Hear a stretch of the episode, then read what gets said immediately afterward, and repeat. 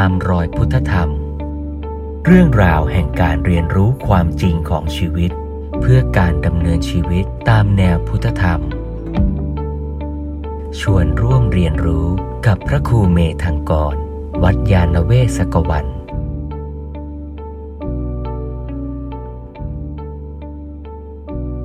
องค์มรรคอีกข้อหนึ่งในหมวดสมาธิก็คือ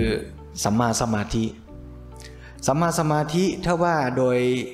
เจาะจงลงไป ตัวสมาธิก็คือสภาวะที่จิตมีความตั้งมั่น อยู่ในอารมณ์เดียว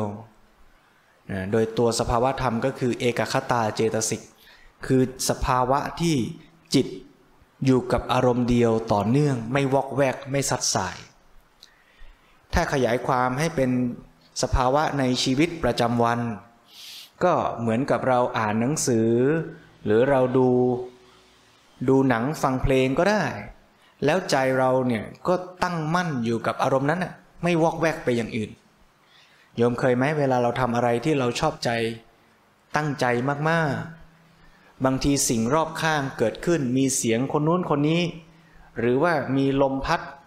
มีอะไรมากระทบเราไม่ใส่ใจเลย ใจเรายังคงมุ่งมั่นตั้งใจแน่วแน่อยู่กับสิ่งที่เรากำลังทำตรงหน้าอย่างเดียว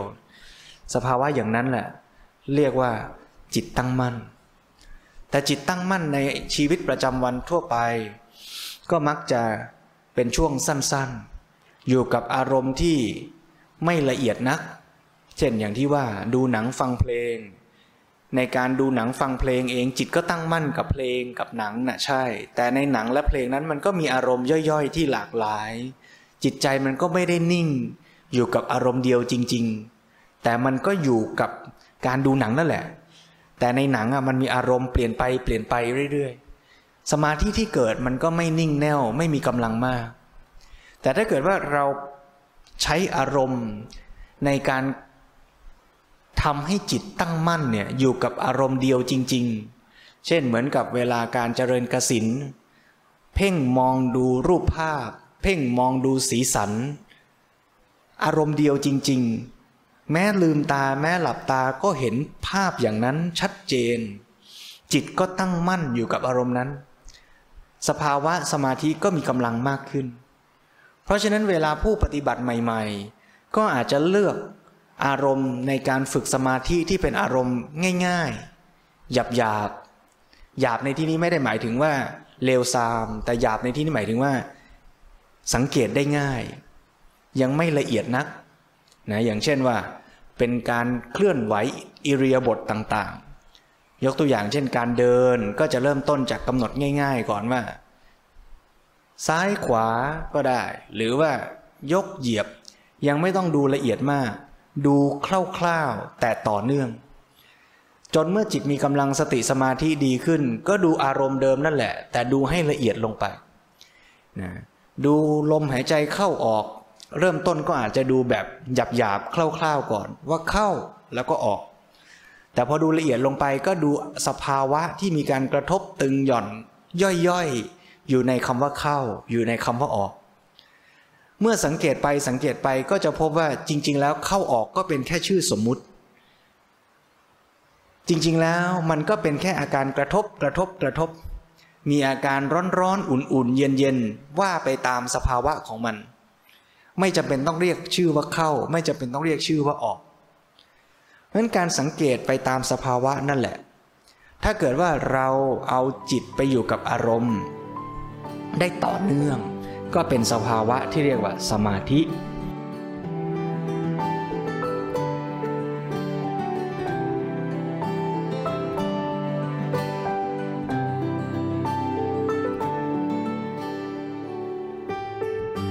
สมาธินั้นในคำพีท่านก็จัดจำแนกออกเป็นสามระดับ คือคณิกะสมาธิ อุปจาระสมาธิแล้วก็อัปปนาสมาธิ คณิกะสมาธิก็คือจิตใจตั้งมั่นนั่นแหละ แต่ตั้งมั่นประเดี๋ยวเดียว ชั่วเวลาชั่วขณะหนึ่งนะอย่างเช่นเวลาที่เรามีจิตใจตั้งมั่นอยู่กับการขับรถ ก็อาจจะมีคณิกะสมาธิเกิดขึ้นก็ได้ จิตตั้งมั่นอยู่กับขณะขับรถ ชั่วขณะหนึ่งแล้วก็ไปสนใจอย่างอื่นต่อ ก็มีสมาธิเป็นขณะขณะขณะไปนะในชีวิตประจำวันก็สามารถจะเกิดขึ้นนะเกิดคณิกะสมาธิได้ แล้วก็ช่วยให้การทำหน้าที่การงานในชีวิตก็ประสบผลดีนะอย่างเช่นว่าเราจะคิดทำงานอะไร ก็ให้ใจตั้งมั่นอยู่กับงานการที่ทำนั้น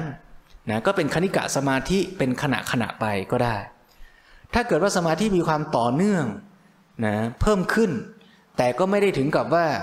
ต่อเนื่องตลอดยาว แต่ว่ามีความจวนเจียนจะต่อเนื่องยาว ก็เรียกว่าเป็นอุปจารสมาธิ แต่ถ้าเมื่อไหร่สมาธิแน่วแน่แนบสนิทอยู่กับอารมณ์เลย ก็เรียกว่าอัปปนาสมาธิ เอาละในที่นี้จะไม่ลงรายละเอียด เป็นวิชาการมากจนเกินไปนัก แต่อยากจะพูด ให้เห็นแนวในการปฏิบัติ เพราะว่าในคำพีบางแห่ง ก็กล่าวถึงสมาธิอีกคำหนึ่งที่น่าสนใจ และเกี่ยวข้องกับการปฏิบัติวิปัสสนากรรมฐาน คือท่านเรียกชื่อสมาธิอีกอย่างหนึ่ง อีกแบบหนึ่งว่า วิปัสสนาสมาธิ ในคำพีบางแห่ง ท่านกล่าวแทรกอยู่ระหว่างคณิกะสมาธิกับอุปจารสมาธิ พึงทราบว่า วิปัสสมาธินั้นก็คือคณิกะสมาธิ นั่นเอง แต่เป็นคณิกะสมาธิที่นำไปใช้ในการเจริญวิปัสสนา และมีความประณีตยิ่งขึ้นไปตามลำดับของการปฏิบัติ แปลว่า การเจริญวิปัสสนานั้นเนี่ยแม้บุคคลยังไม่สามารถปฏิบัติสมาธิจนกระทั่งได้อุปจารสมาธิหรืออัปปนาสมาธิพูดง่ายๆ คือยังไม่ได้ฌานแต่แค่ สมาธิชั่วขณะ แต่เป็นสมาธิชั่วขณะที่มีความต่อเนื่องเพิ่มขึ้นสักหน่อยนะเปรียบเทียบเหมือนกับที่ยกตัวอย่างว่าธงกำลังพัดสะบัดอยู่ แล้วก็มีสติไปจับธงไว้ ให้นิ่งชั่วขณะ แม้จะไม่นิ่งสนิทร้อยเปอร์เซนตลอดเวลา แต่นิ่งชั่วขณะ แล้วไหวหน่อยแล้วจับให้นิ่งอีกหน่อย อย่างนี้เรียกคณิกะสมาธิไอ้คณิกะสมาธิที่มีกำลังเพิ่มขึ้นสักหน่อยพอที่จะเป็นฐาน ให้ปัญญาไปพิจารณา สภาวะนั้นได้ อันนี้ก็เรียกว่าวิปัสสนาสมาธิ ก็เรียกว่าเพียงพอในการที่จะเป็นบาดฐาน ให้เจริญวิปัสสนาได้ ให้ปัญญาทำงาน คือพิจารณาสภาวะนั้นตามเป็นจริงได้ ปรียบเหมือนกับจับธงให้นิ่ง ชั่วขณะหนึ่ง พอที่ตาจะมองเห็นว่าอ๋อรอยสกปรกอยู่ตรงไหน เมื่อผู้ปฏิบัติเจริญสติ ยกตัวอย่างเช่นกำหนดอารมณ์กรรมฐานอาการตึงหย่อนที่ท้อง ถ้าไม่มีสมาธิเอาเสียเลย จิตใจก็ไปจับอารมณ์นู้นอารมณ์นี้ อาจจะมีสตินะ แต่มันเปลี่ยนอารมณ์ไปเรื่อยเรื่อยเรื่อยเรื่อย จนกระทั่งไม่สามารถจะมองเห็นอารมณ์ใดได้ชัดสักอันหนึ่ง แต่ถ้าเกิดว่าจิตมาจับอารมณ์ตึงหย่อนที่ท้องได้ต่อเนื่องสักนิด มีสติคอยจับดูอาการตึงหย่อนที่ท้อง จับดูจับดู จับให้นิ่งสักชั่วขณะหนึ่ง ขณะนั้นก็เรียกว่าเป็นคณิกะสมาธิ ไม่จำเป็นต้องถึงขั้นเข้าฌานแต่คณิกะสมาธิที่ต่อเนื่องประมาณหนึ่งเนี่ยแหละ ให้ปัญญาไปพิจารณาเห็นได้ว่าอ๋ออาการตึงเป็นอย่างนี้นะ อาการตึงมีอาการเกิดขึ้นเปลี่ยนแปลงอย่างนี้นะ เห็นได้อย่างนี้เนี่ยก็เป็นการเจริญวิปัสสนาได้หน่อยหนึ่ง เป็นสติปัฏฐานที่เป็นบาดฐานให้วิปัสสนาเจริญได้ แล้วเมื่อผู้ปฏิบัติ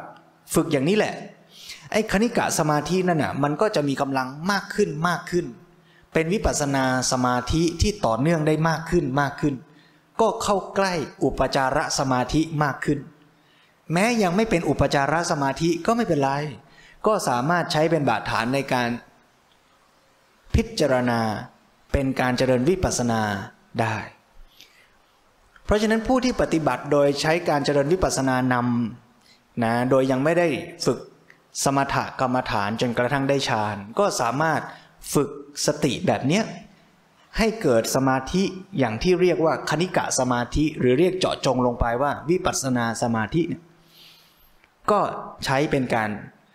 เจริญวิปัสสนาได้ แล้วก็สามารถบรรลุธรรมได้ เรียกว่าวิปัสสนาญาณิก คือผู้ที่บรรลุธรรมด้วยการเจริญวิปัสสนานำหน้านะแต่ในการเจริญวิปัสสนานำนั่นแหละ ตัวสมาธิก็เจริญตามไปด้วยกำลังของสมาธิก็ค่อย ๆ ดีขึ้นไปด้วยนะ ราะฉะนั้นการปฏิบัติบรรลุธรรมเนี่ยในพระสูตรเนี่ยพระอนุท่านกล่าวสรุปไว้ให้ว่า จะเอาวิปัสสนานำหน้าก็ได้ จะเอาสมถะนำหน้าก็ได้ หรือจะปฏิบัติทั้งสมถะและวิปัสสนาควบคู่กันไปก็ได้นะยกตัวอย่างอย่างที่ว่าเมื่อกี้เอาวิปัสสนานำหน้า แม้ยังไม่ได้ฝึกสมถะ แต่ว่าก็เกิดคณิกะสมาธิ ค่อยๆต่อเนื่องมากขึ้นมากขึ้นนะในสมัยนี้ส่วนใหญ่ เราก็มักจะนิยมเจริญวิปัสสนากันมาก โดยในประมาณว่าเชื่อว่ากำลังในการฝึกสมถะของคนยุคปัจจุบันนี่แนวโน้มก็จะยากขึ้นนะสมัยก่อนนี่ผู้คนเข้าฌานกันเป็นว่าเล่นนะฤาษีนะโยคีทั้งหลายก็เข้าฌานกันเป็นเรื่องทั่วไปนะอย่างในเรื่องราวในพุทธประวัติ พระพุทธเจ้าก็ไปเรียนวิชาสมถกรรมฐานจากครูอาจารย์ในสมัยนั้นใช่ไหมเช่น อุทกดาบท อาราลาดาบทเป็นต้น แสดงว่าการฝึกสมถกรรมฐานนั้นมีมาก่อนพระพุทธเจ้าตั้งนานแล้วนะแล้วเขาก็สอนกันในการฝึกจิตให้นิ่งสงบ เพียงแต่ว่ายังไม่มีใครมีปัญญาที่จะรู้ว่าอ๋อการฝึกสมถะให้สงบนั่นน่ะมันเป็นแค่กฎ กิเลสไว้ ในขณะที่เข้าฌานอยู่นั้นน่ะใจเป็นกุศลจริง แต่ว่ากิเลสก็ยังอยู่ จนกว่าเมื่อไรใช้กำลังของสติ สมาธิที่มีนั้นน่ะเป็นบาดฐาน แล้วต้องให้ปัญญาไปเห็นด้วยว่า โอ้รูปนามทั้งหลายมันเป็นไตรลักษณ์ยังไง มันไม่ควรที่จะเข้าไปยึดมั่นถือมั่นยังไง เมื่อเห็นปัญญาตามเป็นจริงอย่างนั้นแหละ มันจึงจะไปละความเห็นผิด ละการปรุงแต่งผิดผิดที่จะไปอยากยึดเอาสิ่งทั้งหลายที่มันไม่เที่ยง ที่มันไม่เป็นอัตตาตัวตนที่มันเป็นทุกข์มาเป็นตัวเราของเราด้วยอำนาจของอวิชชาตันหาอุปาทาน ปัญญาอย่างนี้เกิดขึ้นจากการพิจารณาเห็นสภาวะตามเป็นจริงนะเพราะฉะนั้นก็ต้องเอาต่อให้ฝึกสมถะมาก่อน ก็ต้องเอาสมถะเป็นฐาน แล้วมาเจริญวิปัสสนา จึงจะบรรลุธรรมได้นะเพราะฉะนั้นไม่ว่าจะเลือกอะไรนำ ก็ไปจบที่เดียวกัน แต่ต้องปฏิบัติให้เป็น ถ้าปฏิบัติสมถกรรมฐานเอาสมาธิอย่างเดียว ไม่เจริญวิปัสสนาก็กลายเป็นการฝึกแบบโยคีหรือศีสมัยก่อน ไม่ใช่แนวทางในทางพระพุทธศาสนา แต่พระพุทธศาสนาก็ไม่ได้ปฏิเสธการฝึกสมถะหรือการฝึกจิตให้สงบ แต่ใช้เป็นฐานในการพัฒนาไปสู่ปัญญานั่นเองนะเพราะฉะนั้น เป้าหมายในการปฏิบัติในทางพระพุทธศาสนาก็คือ ใช้จิตที่เป็นสมาธิเนี่ยเป็นฐานในการไปพิจารณาเห็นความจริง และสมาธิที่เป็นฐานนี้อย่างที่พูดไปก็คือ ไม่จำเป็นต้องถึงขั้นเข้าฌานก็ได้ ขั้นคณิกะสมาธิ หรือวิปัสสนาสมาธิ ก็เป็นบาดฐานที่ใช้การได้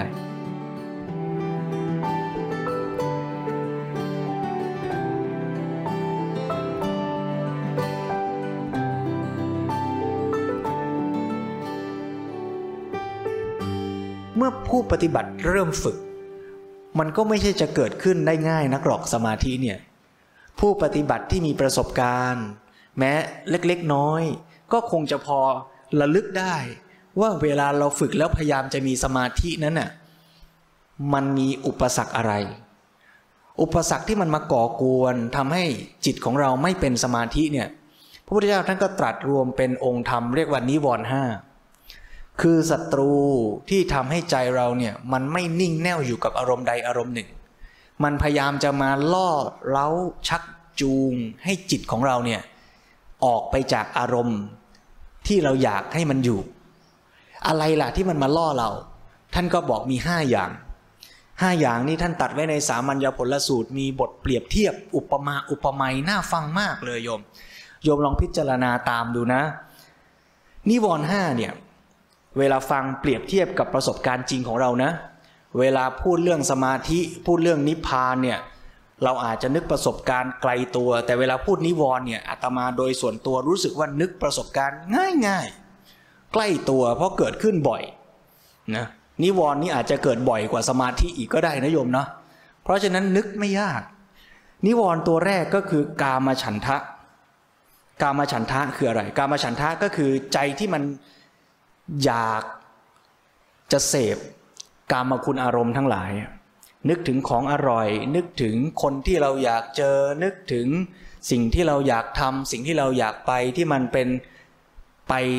และทำและได้มาเพื่อสนองกิเลสตัณหาของเราเนี่ยไอ้อย่างนี้เรียกกามฉันทะ ท่านเปรียบเทียบ กามฉันทะเหมือนบุคคลเป็นหนี้คนเป็นหนี้เนี่ย ท่านบอกว่า เวลาเจ้าหนี้เขาจะสั่งให้ทำอะไรอะลูกหนี้ก็ต้องทำตาม จะบิดพลิ้วบ่ายเบียงก็ไม่ได้ เพราะว่าเขาเป็นเจ้าหนี้เรา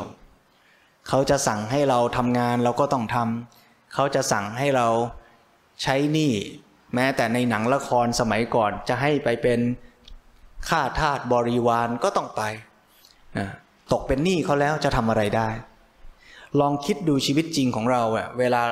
เราตกเป็นทาสของการมาฉันทะเนี่ยเหมือนเราเป็นลูกหนี้เขาจริงไหม เจ้าหนี้เขาสั่ง โยมเคยโยมเคยโดนเจ้าหนี้สั่งไหมให้ไปหาของอร่อยอร่อยมาบำรุงฉันสินะเจ้าหนี้เขาสั่ง เราก็ไป เคยโดนเจ้าหนี้เขาสั่งไหมว่า แม่ฉันอยากจะไปเห็นภาพสวยๆของบ้านเมืองนั้นเมืองนี้ พอเจ้าหนี้เขาสั่งปุ๊บเราก็เก็บเงินเก็บทองไปจ่ายให้ พาเจ้าหนี้ไปชม พอเจ้าหนี้เขาบอกว่า เนี่ยฉันอยากจะไปดูหนังอะพอเจ้าหนี้เขาสั่งเราก็เอาเงินไปประเคนให้ ซื้อตั๋วไปถวายอ้าไปดูหนัง เนี่ยเจ้าหนี้เขาจูงเราไปไหนเราก็ต้องไปอะนี่คืออาการของการมาฉันทะ นึกไม่ยากเลยเนาะโยมเนาะเออ เจ้าหนี้เขาอยากได้กระเป๋าเงี้ย อ่าเราก็ไปหามาให้เขา เจ้าหนี้เขาอยากได้กระโปรงใหม่อ้าวเราก็ไปหามาให้เขา เนี่ย เรานี่เป็นลูกหนี้ชั้นดีเนาะเออ ไม่เคยหนี้เสียด้วย เจ้าหนี้อยากได้อะไรประเคนให้ตลอดเลย เนี่ย ลูกหนี้ชั้นเยี่ยม อ่า นิวรณ์ตัวที่สองพยาบาท พยาบาทนี่ จริง ๆ มันก็มาจากอยากได้แล้วไม่ได้อะนะรักเขาแล้วเขาไม่รักเราก็โกรธ อยากได้แล้วไม่ได้ก็ยั่วนะมันก็ไม่ถูกใจอะนะอยากจะสบายดูซิต้องมานั่งร้อนเนี่ยร้อนมันหงุดหงิดไม่สบาย ฉันไม่อยากจะร้อนอย่างนี้เลยเนี่ย ก็พยาบาทนะพยาบาทนี่ก็คือโทสะนั่นแหละนะถ้าน้อยๆ มันก็ออกอาการเซ็งเบื่อหงุดหงิดอะไรเงี้ยถ้าอาการหนักๆมันก็ไปถึงขั้นอาฆาตเครียดแค้นนะถ้าผู้ปฏิบัติเจริญสติไว้บ้าง ถึงแม้จะมีโทสะก็ยังพอระงับไม่ให้มันเติบโต ต่อยอดไปจนถึงกลายเป็นการอาฆาตเครียดแค้นกันนะนี่ก็เรียกว่าเป็นอานิสงส์ของการปฏิบัติเหมือนกันนะ แต่ถ้าเราละเอียดประณีตมากขึ้น เราก็จะกำหนดได้ไวแล้วก็จะทำให้พยาบาทในใจเราก็ลดลงหรือเกิดขึ้นได้น้อยลง พยาบาทนี่ท่านเปรียบเทียบไว้หน้าฟังอีกเหมือนกัน ท่านเปรียบเทียบเหมือนคนเป็นโรค คนเป็นโรคเป็นยังไงโยม คนเป็นโรคเนี่ย เช่นว่า เราเป็นไข้ไม่สบายนะปากเปิกเป็นแผลร้อนในเจ็บป่วย แม้ว่าจะมีอาหารชั้นเลิศมาวางตรงหน้า ก็ไม่อยากกิน กินก็ไม่อร่อย ไม่ได้รับรสอร่อยของอาหารชั้นเลิศที่วางตรงหน้า อุปมานี้ฉันใด บุคคลที่มีจิตใจพยาบาท แม้มีโอกาสจะเจริญกุศล ก็ไม่ทำ ท่านยกตัวอย่าง พระภิกษุที่บวชมาแล้ว ครูบาอาจารย์สั่งสอนตักเตือนก็ไม่ฟังหงุดหงิด โกรธเคือง ว่าอาจารย์นั้นเป็นคนที่มาคอยดุด่าว่ากล่าวนะทำให้เราเนี่ยโกรธเคืองครูบาอาจารย์ พยาบาทเกิดขึ้นในใจ เมื่อพยาบาทเกิดขึ้นแล้ว ภิกษุนั้นก็จะไม่รับฟังคำสอนใด ๆ ทั้งสิ้นนะ ครูบาอาจารย์พูดอะไรก็ไม่ฟังยิ่งฟังก็ยิ่งเอาไปโกรธ บุคคลนั้นก็เหมือนกับว่า ได้อาหารชั้นเลิศ คือคำสอนคำตักเตือน แต่ว่าไม่มีโอกาสจะได้รับรสอร่อยของอาหารนั้น เพราะพยาบาทมันปิดกั้นเอาไว้ เหมือนคนเป็นโรคไม่มีโอกาสได้รับรสอร่อยของอาหาร เพราะฉะนั้นถ้าเมื่อไหร่จิตใจเรามีพยาบาทครอบงำเสียแล้ว โอกาสที่จะเจริญกุศล โอกาสที่จะฟังธรรมพิจารณาธรรมก็เป็นไปได้ยาก นี่คือพยาบาท ประการที่สามอุทัจจะกุกุจจะอุทัจจะกุกุจจะก็คือ ความฟุ้งซ่านวุ่นวายใจ ท่านเปรียบเหมือนคนเป็นทาสนะคนเป็นเจ้านายก็จะสั่งให้ไปทำนั่นทำนี่ ไม่มีเวลาเป็นตัวของตัวเองเลยนะแทนที่จะตั้งใจอยู่กับอารมณ์กรรมฐานก็ทำไม่ได้นะ เจ้านายก็จะสั่งอ้าวไปถูพื้นอ้าวไปเช็ดรถอ้าวไปรดน้ำต้นไม้ ก็ต้องไปอะ เหมือนผู้ปฏิบัติที่ตั้งใจอยากจะอยู่กับลมหายใจเข้าออก เดี๋ยวสักพักเจ้านายก็สั่งแล้วอ้าวไปคิดเรื่องคนนั้น ไปคิดเรื่องคนนี้ ไปคิดเรื่องอดีต ไปคิดเรื่องอนาคต ไม่มีเวลาเป็นตัวของตัวเองเลย นี่เรียกอาการของอุทจักกุกุจจะประการที่สี่ก็คือถีนมิทะ ท่านเปรียบเหมือนคนอยู่ในเรือนจำสมมุติว่า คืนนี้เนี่ยจะมีงานเฉลิมฉลองใหญ่โต แต่คนอยู่ในเรือนจำเนี่ยไปร่วมงานไม่ได้ ไม่มีโอกาสได้ร่วมสนุกกับเขา ไม่มีโอกาสได้ไปร่วมงานกับเขา เหมือนเวลาเรานั่งสมาธิแล้วเราก็ง่วงเหงาซึมเศร้า แทนที่เราจะได้กำหนดอารมณ์กรรมฐานเราก็ไม่ได้กำหนด เหมือนเราถูกขังอยู่ในความง่วง หลับไป หรือว่ามันจะมีอาการเบลอๆกำหนดอารมณ์ไม่ชัด เปรียบเหมือนคนถูกขังอยู่ในเรือนจำไม่มีโอกาสไปร่วมงานมหรสพ แทนที่ใจเราจะได้ไปกำหนดอารมณ์กรรมฐาน อารมณ์ที่ปรากฏตรงหน้า มันไปไม่ได้ มันไม่เห็นอารมณ์ จิตมันไม่ขึ้นไปรับอารมณ์นะจริง ๆ อารมณ์มันมีอยู่นะ เรานั่งอยู่เนี่ยโอ้โหมันมีอารมณ์เยอะแยะให้เราสังเกตเลยทางกายเนี่ย ทั้งที่กระทบมือกระทบก้น กระทบหน้าผากนะทั้งความเย็นร้อนที่กระทบปลายจมูก ทั้งอาการตึงหย่อนที่ท้อง อาการไหวๆที่จุดที่ปวดตึงที่หัวเขา่าโอ้ มันมีอาการเยอะแยะเลยอะที่จิตจะไปรับรู้อารมณ์ได้ แต่พอง่วงเหงาซึมเศร้าขึ้นมาเนี่ย มันไม่สนใจอะไรทั้งนั้นเนี่ยนี่เรียกว่าอาการเหมือนคนถูกจองจำไว้ในเรือนจำสุดท้ายก็คือวิจิกิจฉาอาการเหมือน คนเดินทางในที่กันดารคือเดินทางไปแล้วเนี่ย ไม่รู้จะไปซ้ายไปขวา ลังเลไปหมด จะซ้ายหรือจะขวา เอ๊ะทางไหนใช่ ทางไหนไม่ใช่ ยิ่งเดินยิ่งหลง ยิ่งหลง ยิ่งงง ยิ่งงง ก็ยิ่งสับสนไปหมด นี่คืออาการของวิจิกิจฉาปฏิบัติไปก็ลังเลสงสัยใช่ไหมนาะใช่ไหมนาะจะเดินก็ไม่มั่นใจ จะหยุดก็ไม่ได้ จะซ้ายก็ไม่ชัวมั่วไปหมด นี่คืออาการของวิจิกิจฉา เพราะฉะนั้นในบรรดาสภาวะธรรมทั้งห้าเหล่านี้เมื่อเกิดขึ้น ในการเจริญสมาธิ ถือว่านิวรณ์เป็นอุปสรรคต้องละเสีย แล้วเอาจิต เอาสติดึงจิตกลับมาสู่อารมณ์กรรมฐาน อย่างนี้เป็นการฝึกสมถกรรมฐาน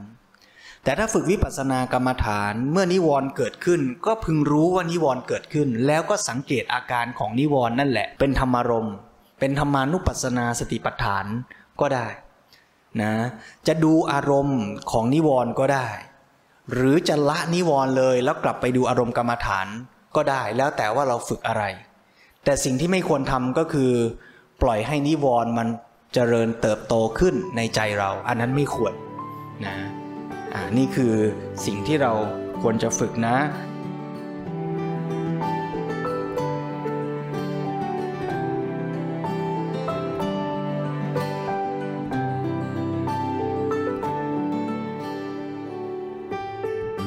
การจัดการกับนิวรณ์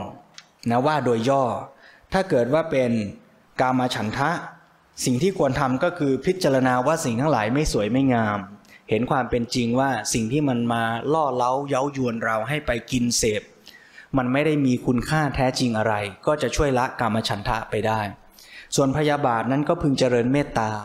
ก็จะช่วยละพยาบาทได้เป็นธรรมคู่ปรับกัน ส่วนอุทธจักกุกุจจะพึงจะสังเกตอารมณ์กรรมฐานให้มั่นนะมีกัลยาณมิตรที่ดี อยู่ในที่สัปปายะ ก็จะช่วยให้ใจนั้นสงบลง การคิดฟุ้งซ่านก็จะน้อยลง ถ้าเกิดว่าเป็นถีนมิทะทำคู่ปรับหรือวิธีการแก้ไขก็ทำได้ด้วยการเปลี่ยนอิริยาบถหรือว่าถือนิมิตอารมณ์ที่ชัดเจน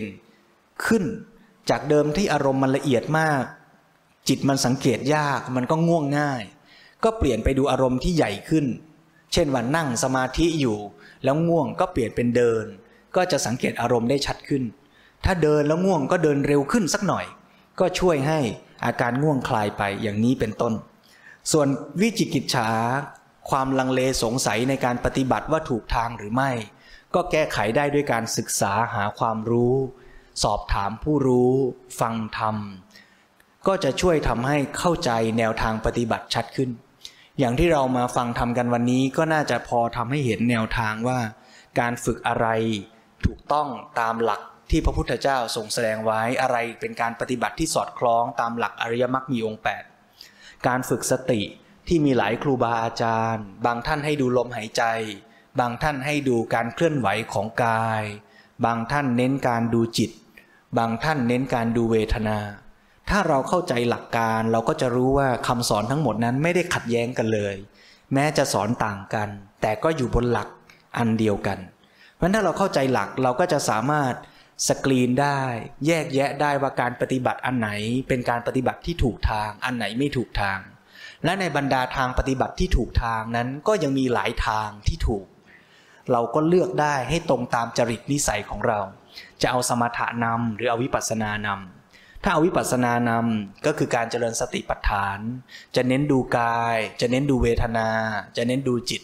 จะเน้นดูธรรมารมณ์ก็ได้ทั้งนั้น อย่างนี้เราก็จะเข้าใจการปฏิบัติไม่สับสน ไม่เกิดนิวรณ์คือวิจิกิจฉาที่จะลังเลสงสัย และเราก็จะปฏิบัติได้ก้าวหน้าด้วยดี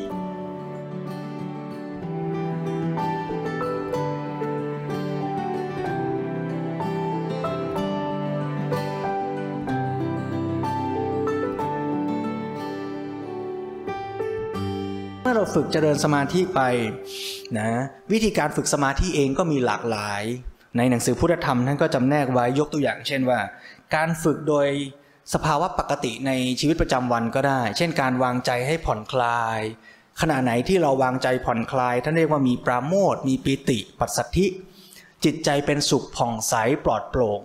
นะลองเปรียบเทียบบรรยากาศเหมือนวันที่เราไปเดินเล่นริมชายทะเลนะโดยไม่ต้องคิดเรื่องงานนะ ถ้าไปริมชายทะเลแล้วคิดเรื่องงานนั้นก็อีกเรื่องหนึ่งแต่ถ้าไปแล้วใจโปร่งโล่งสบาย ลองนึกถึงสภาวะใจแบบนั้นน่ะใจมันโปร่งโล่ง เบาสบาย สมาธิก็เกิดขึ้นได้ง่ายนะลักษณะแบบนี้ก็เป็นการเจริญสมาธิในชีวิตประจำวันได้ อีกแบบหนึ่งก็คือการเจริญสมาธิโดยอาศัยอิทธิบาทเป็นฐาน คือฉันทะวิริยะจิตตวิมังสา เวลาเรามีฉันทะอยากจะทำอะไรสักอย่าง ใจมันก็จะจดจ่อมุ่งมั่นกับสิ่งนั้น เวลาเรามีวิริยะความเพียร ตั้งใจอยากจะทำอะไรจริง ๆ จังๆนะเช่นว่ามีความเพียรตอนนี้ตั้งใจอยากจะเย็บเสื้อให้กับลูกสักตัวหนึ่ง ความเพียรมันเกิดขึ้นแล้วเนี่ยตั้งใจจะเย็บเสื้อ เมื่อเราตั้งใจจะเย็บเนี่ยไอ้ความที่จิตใจเราเนี่ยมันก็จะตั้งมั่นจดจ่ออยู่กับอารมณ์นั้นไปด้วยนะ อันที่สามคือจิตตะสมาธิสมาธิอันเกิดจากจิตตะ ก็คือจิตใจที่มุ่งมั่นอยู่กับอารมณ์นั่นเองเนี่ยท่านเปรียบเทียบเหมือนกับว่า นักกู้ระเบิด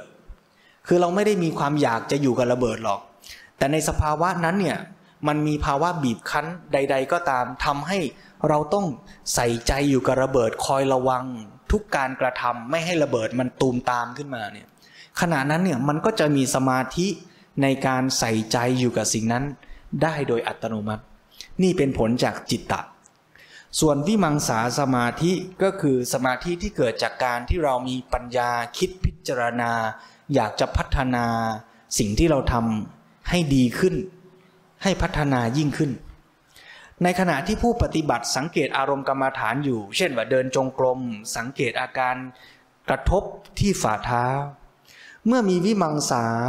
ก็จะเกิดปัญญาพิจารณาเห็นอาการกระทบนั้น ละเอียดขึ้นละเอียดขึ้น จากตอนที่ฝึกแรก ๆ เห็นเพียงแค่กระทบ กระทบ กระทบ แต่พอปฏิบัติไปปฏิบัติไปปัญญาก็จะใส่ใจเห็นรายละเอียดมากขึ้นว่าในขณะกระทบเนี่ยฝ่าเท้าทั้งฝ่าเท้าไม่ได้กระทบพื้นพร้อมกัน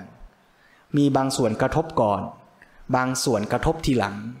ส่วนที่กระทบก่อน มีการรับรู้ความตึงความหย่อน มีการรับรู้ความเย็นความแข็งของพื้นด้วย นี่เรียกว่า ปัญญามันรู้เพิ่มขึ้น แล้วก็มีวิมังสา คือการวินิจฉัยพิจารณาที่จะรู้ให้เพิ่มขึ้น สังเกตให้มากขึ้น รู้ให้ยิ่งขึ้นไปกว่าเดิม มันก็จะยิ่งใส่ใจ ยิ่งจดจ่อยิ่งสังเกตมากขึ้นอาตมาเคยไปปฏิบัติกรรมฐานที่พมา่า วิปัสสนาจารย์ท่านเปรียบเทียบว่าเวลาเราฝึกวิปัสสนาเนี่ยเหมือนเรามองดูฝ่ามือ ตอนแรกๆเหมือนมองด้วยตาเปล่า ฝึกไปฝึกไปเหมือนมองด้วยแว่นขยาย ฝึกไปฝึกไปเหมือนมองด้วยกล้องจุลทรรศน์ คือมันเห็นรายละเอียดในสิ่งเดิมอะมากขึ้นมากขึ้น ไออาการที่เราอยากจะเห็นมันละเอียดขึ้น นี่แหละคือตัววิมังสาแล้วจะเห็นละเอียดขึ้นได้ ก็ต้องอาศัยกำลังของสติสมาธิเพิ่มขึ้นเพิ่มขึ้น นี่คือการเจริญวิปัสสนานะทำให้เห็นสภาวะธรรมตามเป็นจริง แล้วก็ละเอียดขึ้นละเอียดขึ้นนะเพราะฉะนั้นการเจริญสมาธิก็อาศัยอิทธิบาทเป็นฐานได้อย่างนี้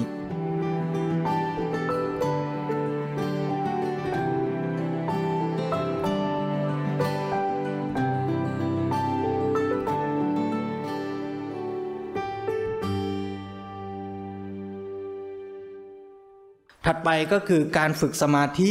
โดยการฝึกเป็นรูปแบบนะฝึกเป็นรูปแบบนี้ก็มีทั้งแบบที่เป็นสมถะและแบบที่เป็นวิปัสนา ท่านก็จะแนะนำว่าเมื่อจะปฏิบัติตามรูปแบบก็ให้ตัดปริโพธคือเรื่องราวที่กังวลใจไม่ว่าจะเป็นการงาน เรื่องของการเตรียมเดินทาง เรื่องของผู้คนรอบตัว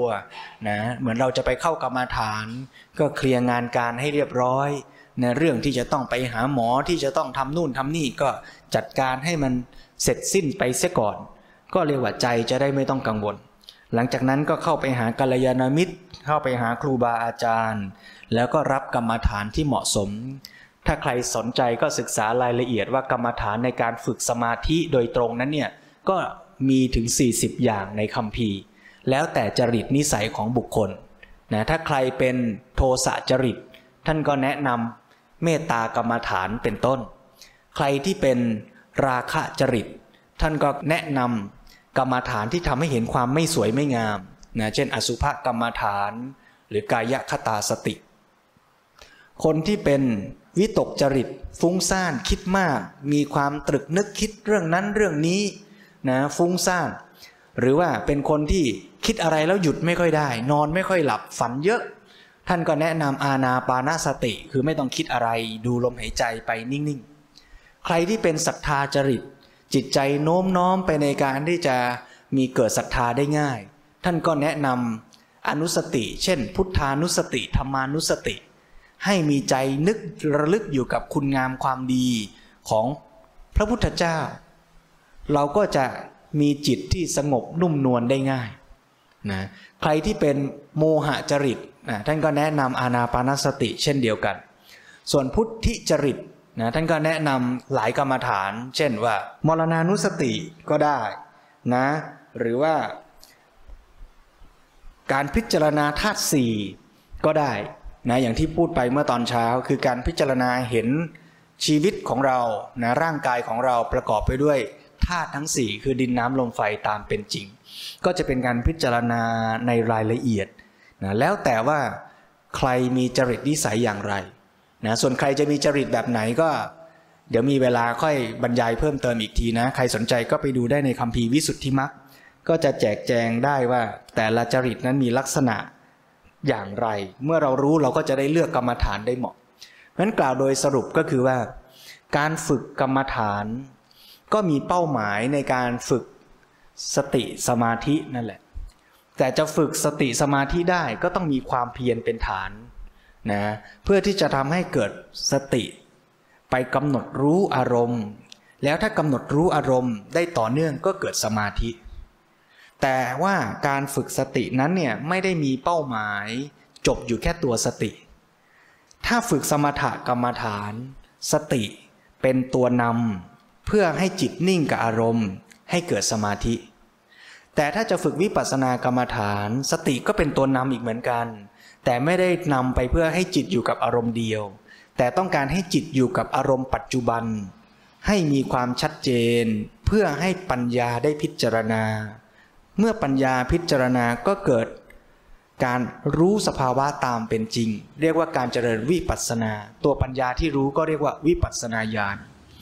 ในขณะที่เจริญวิปัสสนาไปนั้นเนี่ยจิตก็ต้องมีกำลังของสมาธิเพียงพอแต่ไม่ต้องถึงขั้นเข้าฌาน อย่างที่เรียกว่าคณิกะสมาธิ หรือว่าวิปัสสนาสมาธิ ถ้าเริ่มจากฝึกสมถะ ก็ทำให้จิตสงบนิ่ง และเอาจิตที่สงบนิ่งนั้นน่ะ มาเจริญวิปัสสนาก็ได้ หรือจะฝึกเจริญวิปัสสนาเลย แล้วในขณะที่เจริญวิปัสสนาไปกำลังของสมาธิที่เรียกว่าคณิกะสมาธิก็ค่อย ๆ เพิ่มขึ้นเพิ่มขึ้น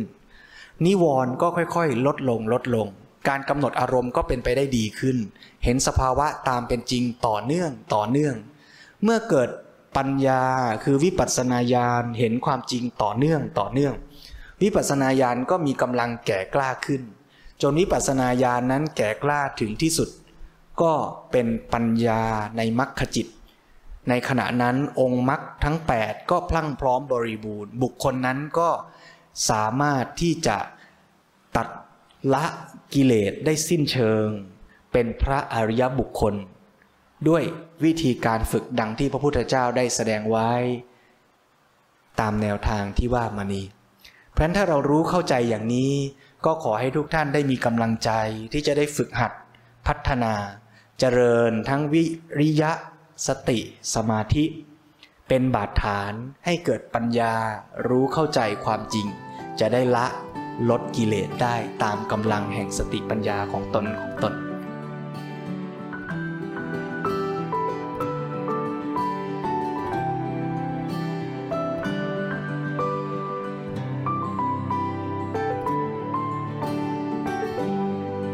ตามรอยพุทธธรรม